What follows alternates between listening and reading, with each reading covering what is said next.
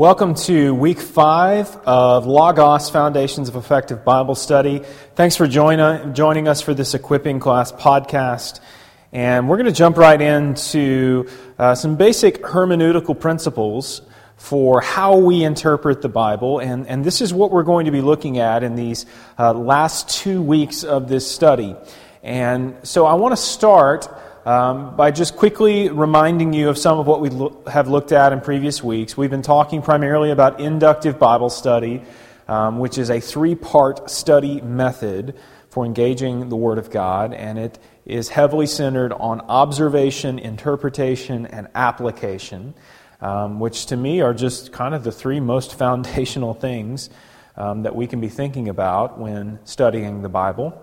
We're not just talking about reading the Bible, we're talking more about digging into what does the Bible mean and what does the Bible mean for my life. And so, in order for us to arrive at those things in an adequate and accurate way, um, we have to begin by laying a foundation of observation, really letting the text speak for itself, um, learning what is, what is the text actually say? What does it not say?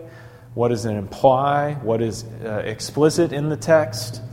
Um, letting it speak for itself, and then moving to the phase of interpretation once we really know the text well and asking the question, what does this mean? And we saw in previous weeks that there can only really be one meaning of a text, but there can be many applications. And so if we've done our job of observing Scripture well, um, we can arrive at an accurate interpretation. And then we can move on to application, which is not asking what does this mean, it's asking what does this mean for me. And so, what we're doing in these final two weeks is uh, just digging into some rules and practices for interpreting the Word of God so that we can move on to that stage of application and um, have the best information possible. And so, um, this word I keep using is the word hermeneutics or hermeneutical. And uh, all that is, is a geeky way of saying uh, uh, the science of interpretation or the study of interpretation. That's what biblical hermeneutics is all about. And it's uh, one of many disciplines, um, intellectual disciplines, that relate to uh, the Bible or the study of the Bible or the study of God's Word. And so, just, just real quick to kind of give you some insight into where it falls uh, within those disciplines, um, we could begin by saying one of the most foundational fields of study related to the Bible is the study of the canon itself, the study of the biblical canon. Um, what are the books that make up the biblical canon or the biblical collection? Um, why are those books in the Bible? Why are other books that were written in that same time period not in the Bible? Um, there's a whole field of study around this. It's fascinating stuff, and, and it is kind of a starting place because ultimately we're entering into Bible study with an understanding that this is the Word of God, that this is uh, without error, as we've said in recent weeks. And so we want to also uh, maybe spend some time digging into why do we believe that in the first place? And where did these books come from? And why do we say that these books are the inspired, inerrant, infallible Word of God? And so the study of the canon is going to do all of that. Uh, next, we could move from that into a field called textual criticism. And textual criticism is all about studying the actual uh, manuscripts of the Bible to arrive at an understanding of what they say. And so, what a, what a textual critic is going to do is uh, they're going to lay out all of these manuscripts, all of these early manuscripts that we have of the Old Testament and the New Testament. Um, and these are copies, right? These aren't the original uh, autographs of the Bible, but instead these are copies that have been made of the original manuscripts of Scripture. And so we want to lay them all out. Um, we want to note maybe the differences between them or among them. We want to um, make note of the ways that they are similar. And when you have as many uh, copies, early copies of the Bible and the books of the Bible in existence as we do today, um, it can be very easy, honestly, to arrive at a pretty clear understanding of what the original autographs of Scripture actually said. And so, this whole field of science, textual criticism, is dedicated to that. Uh, from there, uh, there's a field called historical criticism, which is uh, linking the uh, history of culture and the history of the human race to what we see in the Bible um, and just making those connections. And then from there, we get to hermeneutics, which is, as we've said, the science of interpretation. So now that we know what it says and we know where it came from and we know maybe the historical cultural situation that it came from, now we can begin asking the question what does it mean? Uh, from there, we move on to uh, complementary disciplines. One is called biblical theology, and the other is called systematic theology. And this is, this is kind of the beginning stage of application to some extent. Uh, this is doctrinalizing what we find in Scripture. It's taking our interpretation of the Bible and um, putting it into a form that, uh, in some way, systematizes individual topics or ideas. And so, in biblical theology, um, what happens is the Bible is considered as a whole, and we consider how God has revealed himself over time and revealed his heart and his intentions, what he believes to be good and bad. We examine those things over the course of Scripture and synthesize them into a form um, that, in some way, kind of systematizes them. And, and so sometimes you'll see biblical theologians or books of biblical theology that take a, a particular area of Scripture and just zero in on what is the theology of this area. And so you might uh, pick up a book on the theology of the Pentateuch, which are the first five books of the Bible or of the Old Testament, um, or a, a theology of the Psalms, for example. And so that's what biblical theology does. Systematic theology um, takes individual topics such as grace or sin, humanity, salvation, the list goes on. It takes those individual topics and then explores the whole Bible to find all of the places where that particular topic is mentioned or taught or alluded to. And then systematic theology seeks to synthesize all of that and systematize it into individual categories um, so that you can then go and sit down and read everything that the Bible has to say about sin or about grace or about salvation. And um, a systematic theology book is going to essentially have um, each of those things in chapters. So you're going to read a chapter on salvation, and uh, you know, as I said, it's it's just doctrinalizing what we find in Scripture.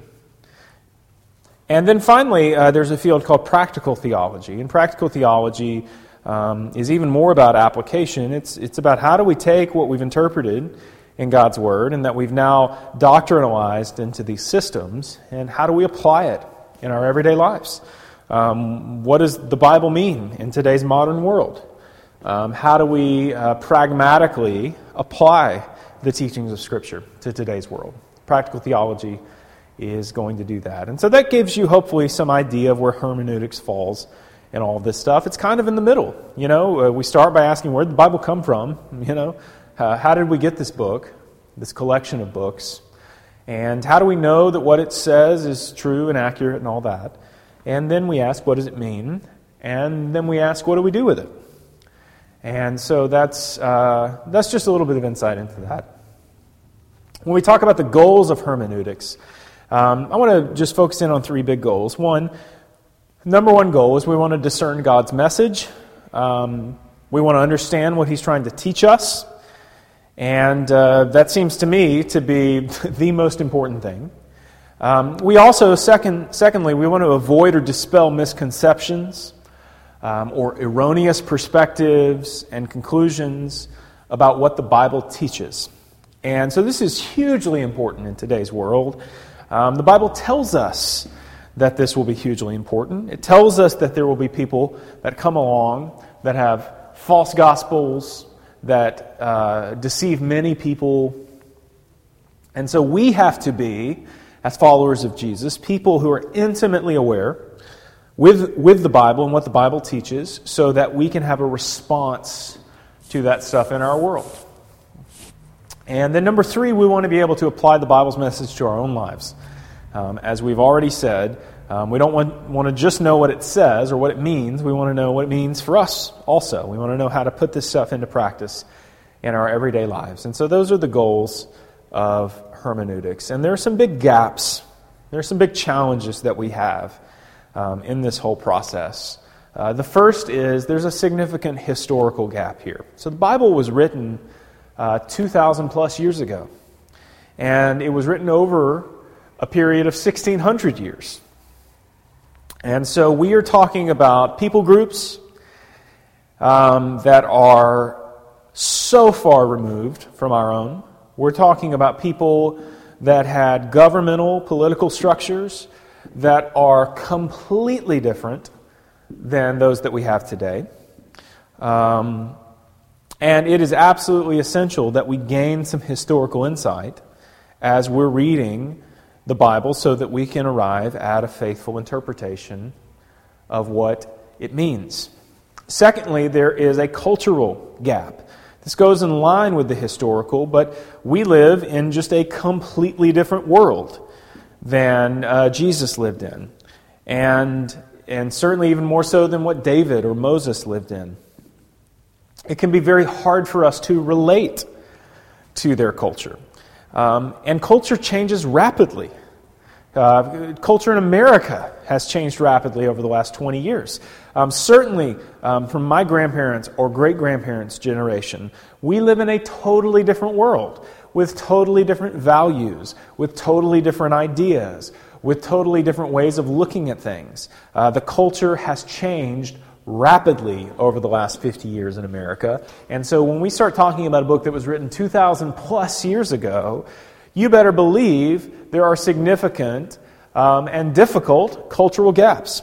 And so we have to dig into that um, in order to try to bridge some of it. Uh, next, there is what you could call a philosophical gap. This is more of a worldview gap, and, and, and I hope you notice that all of these are related to each other. Um, the philosophical gap relates to the cultural gap, which ultimately relates to the historical gap. Philosophical gap could be called the worldview gap. The way that we think about things today, the way that we think about people, the way that we view things is totally different. Uh, I think we said a few weeks ago that uh, when Jesus told his disciples, You're going to be my witnesses, and Jerusalem and Judea and Samaria and to the ends of the earth. Well, the reason why people use this phrase, the ends of the earth, was because the earth to them was flat. You know, the earth wasn't a round globe. They didn't know that. That didn't come for hundreds and hundreds of years. Um, and so these are people who have a totally different perspective on things. Um, and so, anyway, there's, this, there's just this big worldview gap between us and uh, the characters in Scripture. And then finally, and we'll spend a good bit of time on this today, there's a linguistic gap. These are very different languages than English. The Bible was written in Greek and Hebrew primarily, and these languages are nothing like English. Um, I think we've said before the Greek language, when the New Testament was written, uh, didn't even have lowercase letters. And uh, there were no spaces in between words. The Hebrew language reads from right to left. So these things are very far removed from the way that we speak and write and read today. Also, related to this is the way that we express ourselves and the way that we uh, kind of process thoughts and communicate thoughts um, can be very different in today's world than, uh, than when the Bible was written. And so sometimes as we're reading Scripture, and this relates to the cultural and philosophical gap, sometimes as we're reading Scripture, we see things that don't make sense to us, but would have made total sense to a first century audience, for example. Uh, an example I've heard given before for this is you know, I can, I can go anywhere in the U.S. and say, Beam me up, Scotty, and pretty much everybody knows what I'm talking about. I don't have to explain what that saying means. I don't have to explain where it came from. I can just say, Beam me up, Scotty, and people know, yeah, that's Star Trek. Um, but if I were to somehow time travel 200 years into the future and tell some people, Beam me up, Scotty, well, no one would have a clue what I was talking about. And the same thing is true when we consider Scripture. There are allusions and there are references that are made to things that would have been cultural touch points for people at the time, but that make no sense to us and have no relevance to us today. And we have to do some digging to figure out what to do with some of those things. And so there can be significant uh, linguistic challenges as we're reading, interpreting, and translating the Bible.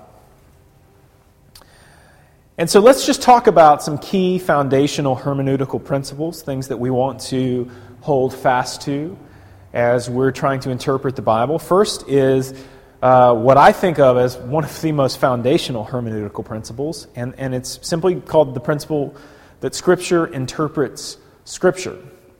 And so, what this means is we want to interpret um, obscure passages in light of other passages that are more clear.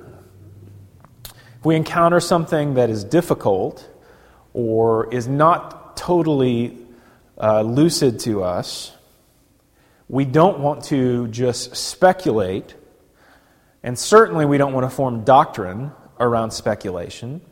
Instead, what we want to do is we want to find other passages of Scripture where things are stated clearly and we want to apply those clear statements to passages that are more obscure. And the idea here is that, if, look, if this is God's Word and it's perfect, then it doesn't contradict itself. It doesn't tell us to love people and also tell us to hate people. And so, as we're reading things that are difficult, if we feel like it's potentially teaching us something that clearly flies in the face of other passages that are abundantly clear, then that's a cue for us that maybe we have, we're on the wrong track with interpretation. And we want to use those clear passages to help us understand the things that are not as clear. And then, also in line with Scripture interprets Scripture, I, I, I, would say we want to use the New Testament to interpret the Old Testament. And we talked about this to some extent. A few weeks ago, we saw the big list of um, New Testament passages that reference the Old Testament, and certainly the myriad of ways that Jesus references the Old Testament and recontextualizes the Old Testament teaching for us.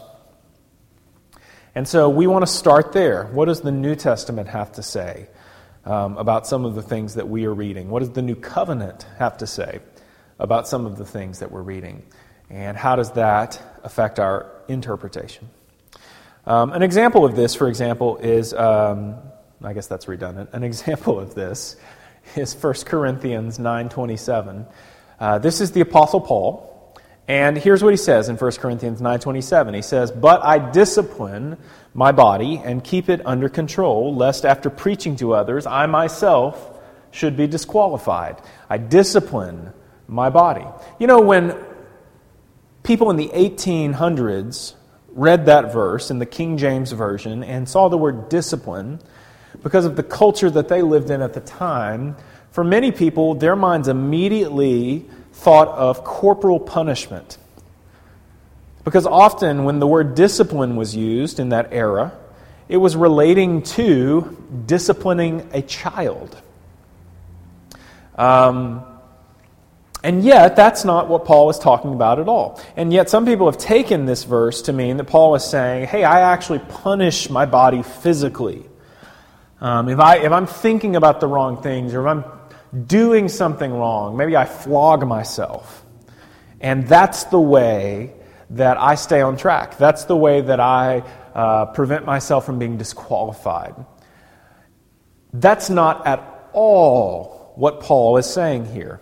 And I think at the very least, we could say that this, this particular verse is a little bit ambiguous because of this word discipline. What does Paul mean when he says, I discipline my body?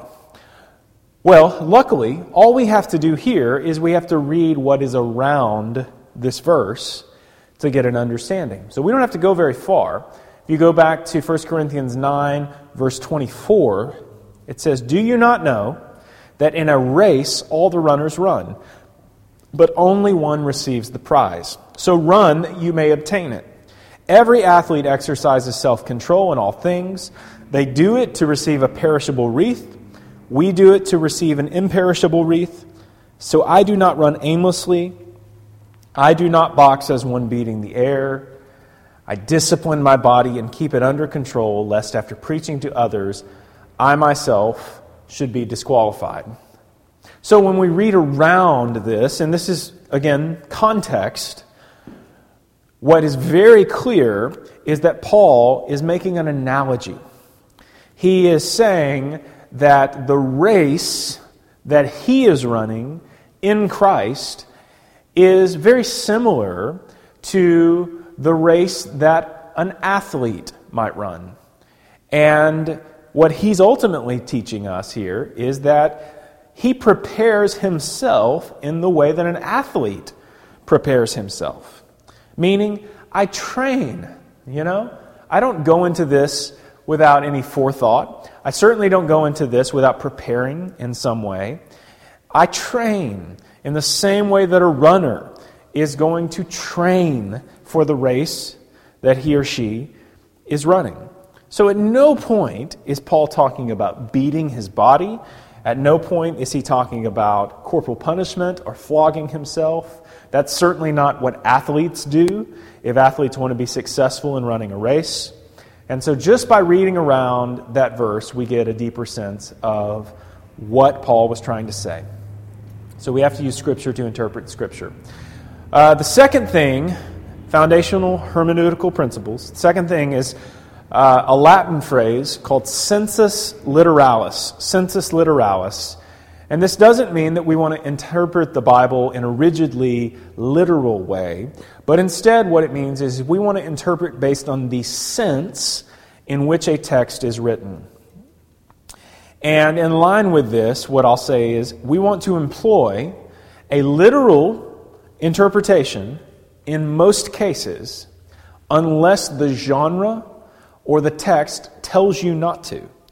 And so, what's an example of a genre telling you not to maybe interpret literally? Well, if you're reading prophecy, or if you're reading poetry, or if you're reading a parable, then you're reading something that, just by the nature of the genre, just by the nature of the literary genre, you're reading something that often employs uh, artistic language, symbolism, metaphor, allegory, all of these different literary tools that are important and helpful and beneficial. Um, and, and we have to then figure out what do we do with that, and that's going to be what we're talking about next week, is what do we do with symbolic language and figurative language. Um, but unless you're in a situation where it's very clear that this is figurative language or symbolic language, then we want to interpret it in a literal way. And we want to interpret based on the sense in which it's written. And we also want to just use the ordinary rules of language. The Bible subscribes to just ordinary, everyday rules of language. The Bible does not have some other kind of, uh, I don't know, a literary uh, vocabulary that we somehow have to learn in order to decipher it. Um, it applies to normal, everyday rules of language. Uh, thirdly, uh, the implicit must be interpreted by the explicit. Foundational hermeneutical principle the implicit must be interpreted by the explicit.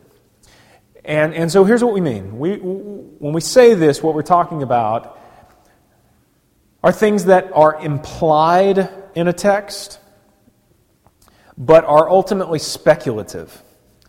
Um, so it's possible that you're reading something and it seems to be saying something, but you're having to speculate.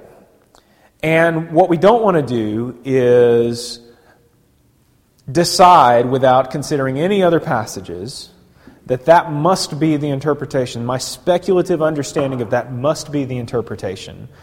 Um, we can't arrive at that without first considering what else is out there. And, and what else is out there that relates to this that is very clear? Again, that's this whole Scripture interprets Scripture thing. Um, but don't uh, base your interpretation, and certainly don't base any doctrine on something that is just maybe implied or you perceive it to be implied. And so let me give you an example of this. Uh, we've used John 3.16 a lot in this course, easily the most famous verse in the, in the Bible. Everybody knows John 3.16. For God so loved the world that he gave his only Son, that whoever believes in him should not perish, but have eternal life. And as we've said before, that verse is often engaged as a single entity, as a single unit. Um, it often isn't engaged within the context of John chapter 3. Often people have that verse memorized, but they don't have a clue what the next verse is or what the verse before it is. And all of those things are important. One of the things, if you're just engaging John 3.16 by itself, one of the things that maybe it, it could imply to you is that all somebody has to do in order to be saved is to just simply believe that Jesus is Lord. Meaning to just mentally ascribe or mentally agree with the idea that Jesus is the Messiah. That you could just be walking down the street one day and say to yourself, you know what? I think I am going to believe Jesus, or I'm going to believe in Jesus. And there are a couple of problems with that. First of all, um, even the demons believe in Jesus, right? Even the devil believes in Jesus. And so just pure belief, pure mental assent, doesn't really get at the heart of what Jesus is talking about, and certainly plenty of other verses contradict that notion. And so when the Bible uses the word belief, it's, it's talking not just about mental assent, it's talking about confidence. And, and we would use it in this way today. We would say, I believe in somebody. You know, maybe it's your kid. Maybe your kid's a great uh, baseball player, and you say, Son, I believe in you. I believe that you can do it. And what you're saying when you say that not is not that you just mentally agree about something. What you're saying is, is I have confidence in you. I trust that you can do it. And the same thing is true here. We are ultimately talking about faith. Not just placing our mental agreement in Christ, but placing our confidence and trust in Christ. He becomes our hope, He becomes the thing on which everything rests. And so, even though this text might imply the other, what we find just a few chapters later is, is this John 6 44. Jesus says, No one can come to me unless the Father who sent me draws him. And so immediately we get a deeper understanding of John 3:16. That first of all, you're not going to come to a place of faith in Christ unless the spirit of God draws you. Unless the Father draws you to Jesus. He clarifies this even more uh, just a few verses later in John 6 65, and it says, And he said, This is why I told you that no one can come to me unless it is granted him by the Father. And so it's not just about simple mental agreement or mental assent, it is about faith, and ultimately it is the Father who draws us to Jesus who draws us to the Messiah. Uh, our fourth primary hermeneutical foundation um, is the primacy of the biblical languages. And here, what we're talking about is referring back to the original Greek and Hebrew to gain an understanding of what those texts meant and what they were implying. Um, so, your Bible is an English translation, more than likely. Um, you're reading an NIV or an ESV or a King James or a New King James or a New American Standard, or maybe you read the, the message or the story or the Living Bible. I mean, there are dozens, if not hundreds, of English translations of the Bible that are out there today. And some of those things are awesome, um, some of them are less than stellar. I think there is value um, in a variety of different kinds of translations. But we also want to refer back to the original Greek and Hebrew to gain the most complete understanding, I think, of what a text means and what it was uh, intending, what the author was intending. And so when you think about this, um, there are all types of translations across the board, and they kind of run a spectrum. And on one end of the spectrum is a literal, word for word rendering of the original language. And on the other end of the spectrum um, is what we would call a paraphrase, where the idea is not to literally render each word in the most literal way possible, but instead to provide more of a narrative sense of the thrust of a particular passage or the intention of a particular passage. And so, at one end of the spectrum, at the word for word end of the spectrum, you have something that's called an interlinear Bible, which is the most word for word example. And we'll see this in just a second. And it's, it is so literal that it's, I think, really incoherent to most of us. And so, what you have are a few translations that take that literal word for word approach, but then apply to it um, just kind of the rules of modern language, the way that words are ordered, and the way that sentences are structured, so that we have a more readable version. And so some of those examples would be the New American Standard Bible and the English Standard Version, or the ESV, which is one of my favorites. Then you kind of have a middle of the road um, in this spectrum where um, you still have a little bit of that word for word in influence, but, but it's becoming more of a thought for thought translation as opposed to a word for word. And in the middle of that spectrum is the New International Version. The New International Version is not a full paraphrase, um, but it is not also a true word for word uh, translation of the Bible. And that's not to say it's better or worse. Um, that's just kind of where it falls on the spectrum. And I think the NIV um, really does a great job in some areas. And then on the far end of the other side of the spectrum, on the paraphrase end of the spectrum, uh, are things like the message, which I'm going to be honest, I love the message. I love uh, sitting down when I, when I just want to read the Bible, not when I'm doing in depth study or anything like that, but when I just want to read the Bible um, engage it more like a novel. Uh, when I want to read a long passage, um, I, I, love the message. Um, I think it's really well done. Um, it has uh, taught me a lot, it has shown me things um, that I never really perceived before. And I, I just love the way that certain things are phrased. I think it makes a lot of sense in today's world. Um, to have something like this, and I find it to be a really helpful tool in my own personal Bible study. Now, it's not something I'm ever really going to use if I'm trying to do in depth study, but when I'm doing observation, man, the message is really helpful because it can give you a great sense of the author's intent.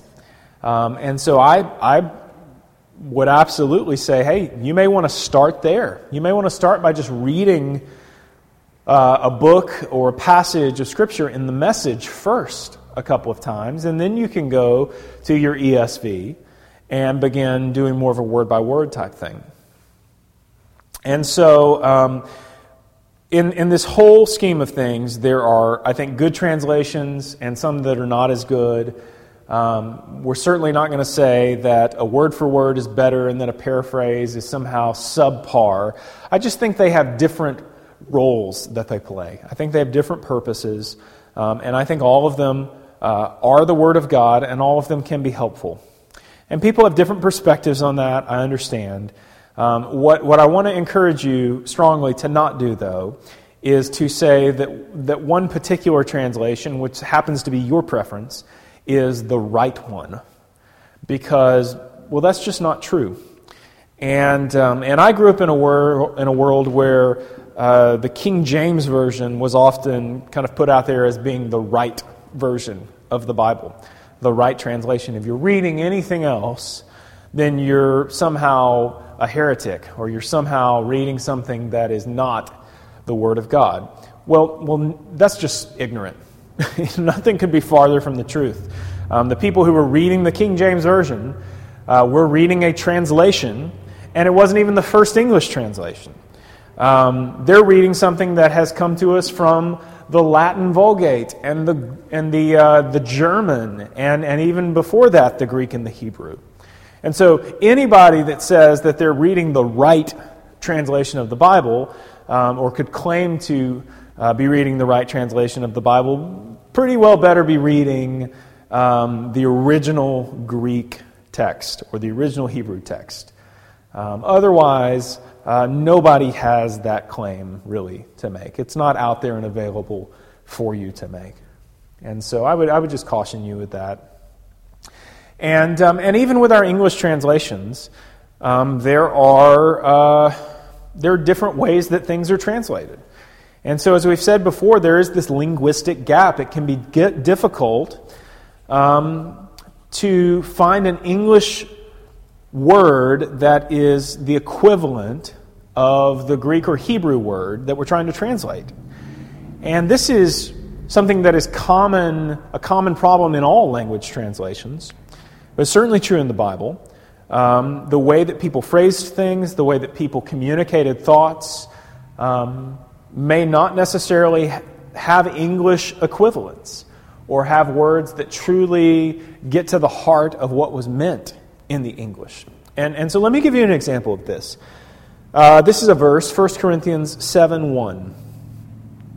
And here's how 1 Corinthians 7 1 reads in the King James Version, and also, I think, in the uh, New Revised Standard Version. It says, it, it is good for a man not to touch a woman. It's good for a man not to touch a woman. That's what it says.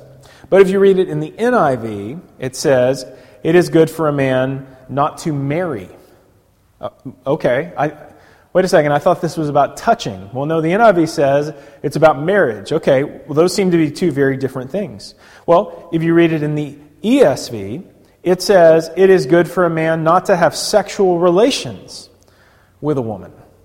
So, here you have three of the most popular and well known English translations King James, NIV, ESV, and each translation renders this verse in a completely different way. So, what's going on here? Well, the word that's in question here in the Greek is the word haptomai. And the word in the Greek, literally translated, means to touch, which is why the uh, translators of the King James Bible said it is good for a man not to touch a woman. That is what the word literally means. But it doesn't actually adequately communicate the sense of what the passage was intending to communicate. And I think the NIV doesn't really get it right either. I actually think the ESV gets the most close to what Paul was intending to communicate. He says, to read the whole text, 1 Corinthians 7 1 through 3, now, concerning the matters about which you wrote, it is good for a man not to have sexual relations with a woman. This is the ESV. Um, remember, the KJV said it's good for a man not to touch a woman. Verse 2 But because of the temptation to sexual immorality, each man should have his own wife, and each woman her own husband. The husband should give to his wife her conjugal rights, and likewise the wife to her husband. So it's clear when we read this whole thing that the sense or the intention of Paul here is to say, hey, look, as far as the ministry goes, man, it's, it's great to be like me and to be freed up to just do whatever the Lord would have you do. I, I don't have kids, I don't have a wife. But look, if, if sexual temptation is an issue for you, then I think the best thing you can do is get married, you know? Each should have his own wife and each woman her own husband. And they should uh, give each other um, what they have covenanted together in marriage to give to each other. Um, and, and so the ESV uses this phrase, phrase conjugal rights. Um, but you can see like what the sense is here and what the intention was with the King James translators in trying to interpret this in a literal way, but what the ESV writers have done in trying to make this a little bit more readable and to make it fit more with the intention or the sense of the passage. And so, some of what can help us here is what's called an interlinear Bible. Um, it can help us get to the heart of what uh, some of those words most literally mean in the original language. But an interlinear Bible is not something that you really want to read because it may not make a lot of sense, honestly. So again, to use John 3.16, and, and by the way, these resources are um, free and readily available online. Just Google Greek uh, New Testament Interlinear Bible or Hebrew Old Testament Interlinear Bible, and you'll find one. There's also something out there called the Blue Letter Bible, which I've talked about, and that's just a great way to find um, uh, a lot of uh, reference material on the original languages, and uh, they have an online uh, Strong's concordance, which will give you insight um, into these original words as well. And so here's John 3:16 in the interlinear Bible. Um, it says this, and these are the most literal translations of the individual Greek words that make up this verse. And so here, here's how it reads Thus, for loves the God, the system, as besides the Son of Him, the only generated, He gives that every, the one believing, into Him, no should be being destroyed, but may be having life, Eonian. Right, so, so that's doesn't sound like English, really, does it? And the reason why is because Greek word order um, does not subscribe to the way that we order our words in today's English speaking world. And so, what Bible translators are doing is they're ordering this in a way that is faithful to uh, the original language and to the intent of the author, but in a way that is readable and um, engageable by us. And so, um, if you're trying to read the interlinear, uh, it's going to be really frustrating. But if you're using it as a tool to gain understanding about what certain words mean, like the word uh, that's often translated begotten, in the interlinear it says that the best uh, interpretation of that word is uh, to say only generated, only generated. Um, and as a secondary, to say begotten. But begotten is kind of an older English way of, uh, it's an older English word usage, which is why the King James Version uses the word begotten. Um, when's the last time you used begotten in normal language, normal discourse? And so uh, those are just some principles and some tools that are out there and available and that I think can be a big help to you as you're doing some word study and language study in Scripture. Next week, we will be talking about uh, the literal versus the figurative in the Bible, and we'll be asking questions about how, um, how we engage things that are symbolic or metaphorical and what we do with them. So I hope to uh, be with you guys next week, and uh, have a good one.